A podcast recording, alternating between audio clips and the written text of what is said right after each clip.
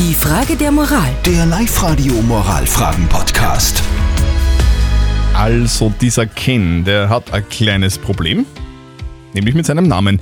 Bei Dates nennt sich der Ken, der uns die Frage der Moral auf die Live-Radio Facebook-Seite geschrieben hat, oft Michael, weil er seinen echten Namen irgendwie komisch findet und Frauen abschreckt. Und mit seinem Namen im Internet findet er eben nicht wirklich die passende Frau, auch bei Dating-Plattformen.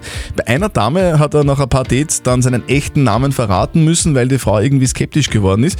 Und er glaubt jetzt, dass er vielleicht immer lügen muss, damit die Frauen dann doch was anfangen wollen mit ihm. Soll der Ken seinen Namen wirklich echt sagen oder soll er doch ein bisschen lügen, damit er Chancen hat? Also wirklich keine leichte Frage der Moral, weil es ja um einen echten Namen geht, äh, den man bei der Geburt bzw. bei der Taufe bekommen hat.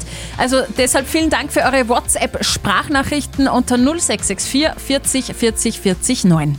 Ich finde es grauenhaft, wenn man bei sowas Fundamentalem wie im Namen irgendwas. Aber wenn er vielleicht nicht der ist, der einem ein bisschen gefällt oder wenn, man da, wenn, man, wenn er abschreckend ist, aber trotzdem sollte man zu seinem Namen stehen. Und wenn man bei sowas Kleinem eigentlich schon angelogen wird, dann geht man, glaube ich, als Frau davon aus, dass man bei größeren Dingen auch angelogen wird. Darum kann ich das gut verstehen, warum man dann einen Abgang macht als Frau.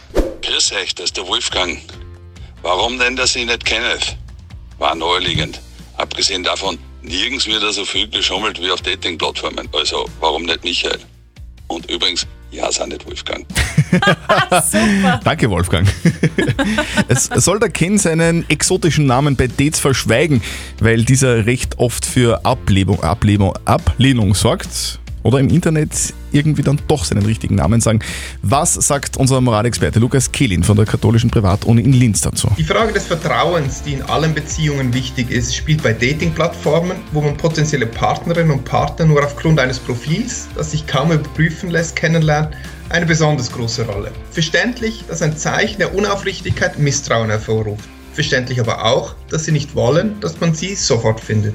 Die Lösung für ihr Problem ist, dass sie einen Namen wählen, der als gewählter Name erkennbar ist. Zum Beispiel Anfangssilbe von Linz oder eine Abkürzung oder Verlängerung von Ken, anstatt ein Allerweltsname wie Michael.